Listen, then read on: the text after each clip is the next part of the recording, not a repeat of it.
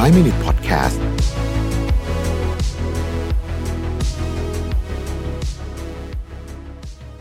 สวัสดีครับ 5 minutes นะครับ คุณอยู่กับประวิทยานุสาหะครับ ขออภัยสำหรับไฟนิดนึงนะครับ ถ้าเกิดว่ามันดูหน้ามันดูมืดนิดนึง เพราะว่าวันนี้ก็ออกมานอกสถานที่อีกแล้วนะครับ วันนี้เขาบทความจากดัชคารานานะฮะ ซึ่งมาอยู่ในมีเดียมนี่แหละนะครับ เขาพูดถึงว่า 11 things you will never regret saying no to in life คือ 11 เรื่องที่คุณจะไม่เสียใจหรอกถ้าเกิดว่าคุณปฏิเสธนะฮะในชีวิตของคุณนะครับ จะมีอะไรบ้างเราไปดูกันเลยนะครับ อันที่หนึ่งคือ เรื่องที่คนอื่นคิดเกี่ยวกับตัวเรา ซึ่งอันเนี้ยยิ่งโตยิ่งรู้นะครับว่าตอนเราเด็กๆอะ่ะเราจะใส่ใจหรือให้ความสำคัญกับสิ่งที่คนอื่นคิดเกี่ยวกับเรามากเกินไป นะครับแล้วยิ่งโตเราจะยิ่งรู้ว่าในที่สุดเรามันไม่ไม่ไม่ไม่มีใครสนใจเราขนาดนั้น ส่วนใหญ่เราค่อนข้างจะคิดไปเองด้วยซ้ำแล้วเวลาเรากังวลถึงความคิดเห็นของคนอื่นต่อเราเนี่ยมันทำให้เราใช้ชีวิตไม่ถูกนะบางทีมันงงไปหมดนะว่าจะไปซ้ายไปขวาดีนะครับ ซึ่งอันเนี้ยใครที่เรียนรู้เรื่องนี้เร็วก็จะก็จะมีชีวิตที่ผมใช้คำว่าอิสระนะครับอิสระจากความคิดเห็นของคนอื่นนะครับข้อที่สองครับเราไม่จำเป็นจะต้องเป็นเหมือนใคร เพราะฉะนั้นประโยคที่บอกว่า I wish I were like them เนี่ยนะฮะ เป็นสิ่งที่เราควรจะไม่ควรจะพูดคือฉันหรือหรือไม่ควรจะคิดฉันหวังว่าฉันจะเหมือนคนนี้เพราะจริงๆแล้วเนี่ยพื้นฐานอของแต่ละคนเนี่ยมันแตกต่างกันอย่างมากเลยนะฮะบางทีดูเผินๆอาจจะคล้ายๆกันจริงๆมันมีเรื่องราวในรายละเอียดมากมายแม้กระทั่งพี่น้องที่เติบโตมาในบ้านเดียวกันเนี่ยนะฮะมันจะมีเรื่องราวรายละเอียดมากมายเล็กๆน้อยๆที่ทำให้คนหนึ่งโตมาเป็นแบบหนึ่งอีกคนหนึ่งเป็นอีกแบบหนึ่งเพราะฉะนั้นการเราเอาไปเปรียบเทียบกับอีกคนหนึ่งโดยที่ไม่มีบริบทอื่นเข้าไปเลยแค่เปรียบเทียบว่าฉันน่าจะเก่งเหมือนคนนี้อย่างเงี้ยมันเป็นการที่ไม่แฟร์กับ ตัวเราไปเยอะเลยทีเดียวนะครับ อันที่สามนะครับ say no กับการต้องการจะ perfect ตลอดเวลานะครับ คือจริงๆต้องบอกว่าในชีวิตคนเราเนี่ยเราควรจะมีเรื่องที่เราอยากจะ perfect เนี่ยไม่เยอะ จริงๆ เรื่องเดียวก็อาจจะพอแล้วนะนะในความคิดเห็นของผมนะครับ ยกตัวอย่างเช่น ถ้าคุณเป็นนักดนตรีอย่างเงี้ยนะฮะคุณอาจจะต้องการแต่ง perfect song นะครับซึ่งนั่นจะหมายความว่าอะไรก็แล้วแต่เนี่ยนะฮะหรือว่า คุณเป็นนักวิทยาศาสตร์คุณจะต้องการทฤษฎีที่มันแบบยอดเยี่ยมนี่ครับได้รางวัลโนเบล แต่ว่ามันจะมีคนที่เรียกว่าเป็น perfectionist ะที่ที่ที่ต้องต้องการทุกอย่างให้ perfect หมดนะครับ ตั้งแต่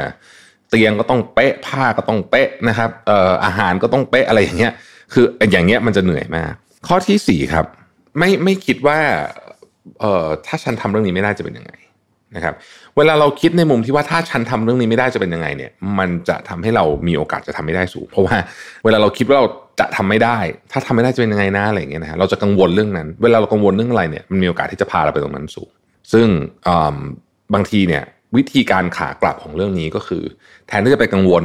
ว่าฉันจะทำได้หรือเปล่านะเนี่ยตั้งใจซ้อมเชื่อใน process เชื่อในกระบวนการว่าถ้าเราซ้อมพอเราจะทำได้ ข้อที่5ครับเขาบอกว่า the need to be heard คือต้องการมีตัวตน นะครับถ้าเราต้องการมีตัวตนมากขึ้นเท่าไหร่เนี่ย เราจะใช้พลังงานใช้เงินใช้ทรัพยากรของเราเนี่ยในการสร้างตัวตนของเราเยอะ ซึ่งในบางกรณีมันก็โอเคนะครับ แต่ว่าในหลายกรณีเนี่ยมันโอเวอร์เกินไปเยอะมากเลยบางที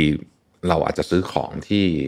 เราไม่ได้อยากซื้อแล้วซื้อแล้วเราก็ลำบากด้วยนะเรื่องการเงินเพื่อจะมาอวดคนอื่น ให้ฉันรู้สึกว่าฉันมีอย่างเงี้ยอันนี้ก็จะไม่ดีนะครับ ข้อที่ 6 คล้ายๆกันฮะ craving acknowledgement คือเวลาทำอะไรต้องการให้คนมาเห็นมาสรรเสริญนะว่างั้นเถอะนะฮะปิดทองหลังพระไม่เป็นนะถ้าเป็นภาษาไทยนะฮะข้อที่7นะฮะมันจะมีคุณต้องปฏิเสธคนที่เป็นพวก toxic และ negative ในชีวิตให้ได้เพราะว่าไอ้พวกนี้เนี่ยจะเป็นคนที่มาดึงพลังงานจากคุณ แล้วก็จะบอกว่าคุณทำไม่ได้ บางทีก็จะมาในรูปแบบของเพื่อนหวังดีด้วยนะ หวังดีประสงค์ร้ายต่างๆ พวกนี้ เมื่อไหร่เรารู้คือชีวิตเรามันสั้นเกินไปที่จะใช้เวลากับคนเหล่านี้นะครับเพราะฉะนั้นคน toxic คนต่างๆเนี่ยนะครับต้องออกห่างๆเข้าไว้นะครับข้อที่ 8 ผมชอบมากเลยเขาบอกว่า letting your phone's notifications control you คุณต้องเป็นคนควบคุมเราเราถึงจุดนั้นละของมนุษยชาติผมกล้าพูดเลยว่า เราถึงจุดที่ เราต้องพูดกันเรื่องนี้อย่างอย่างจริงจังว่า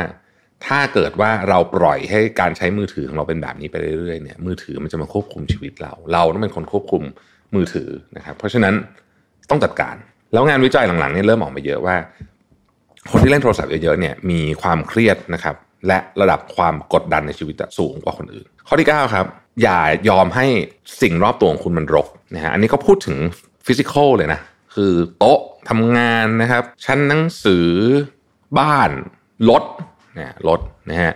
หรืออะไรก็แล้วแต่ที่ที่คุณใช้ชีวิตอยู่อะอย่าให้มันรก เพราะทันทีที่รกปุ๊บเนี่ยนะฮะคุณจะ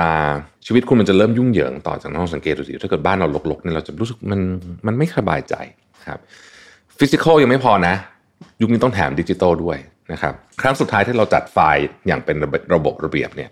คือเมื่อไหร่ เราไม่ค่อยได้จัดเพราะว่าหลายคนบอกว่าเฮ้ยเดี๋ยวนี้ไม่ต้องจัดเพราะว่าใช้ search เอาง่ายดีอะไรเงี้ยแต่ว่าจริงๆจัดไว้เนี่ยคือคือบางที search ไม่เจอนะครับเพราะว่าคุณนึก keyword ไม่ออกคือไฟล์มันเยอะจัดนึก keyword ไม่ออก หรือบางทีระบบ search บางอันมันก็ ไอ้ไอ้ search ไฟล์บางทีผมก็หาไม่เจอนะไฟล์สำคัญสำคัญเพราะฉะนั้นผมคิดว่าเราต้องจัดระเบียบเอ่อถ้าเราเริ่มเริ่ม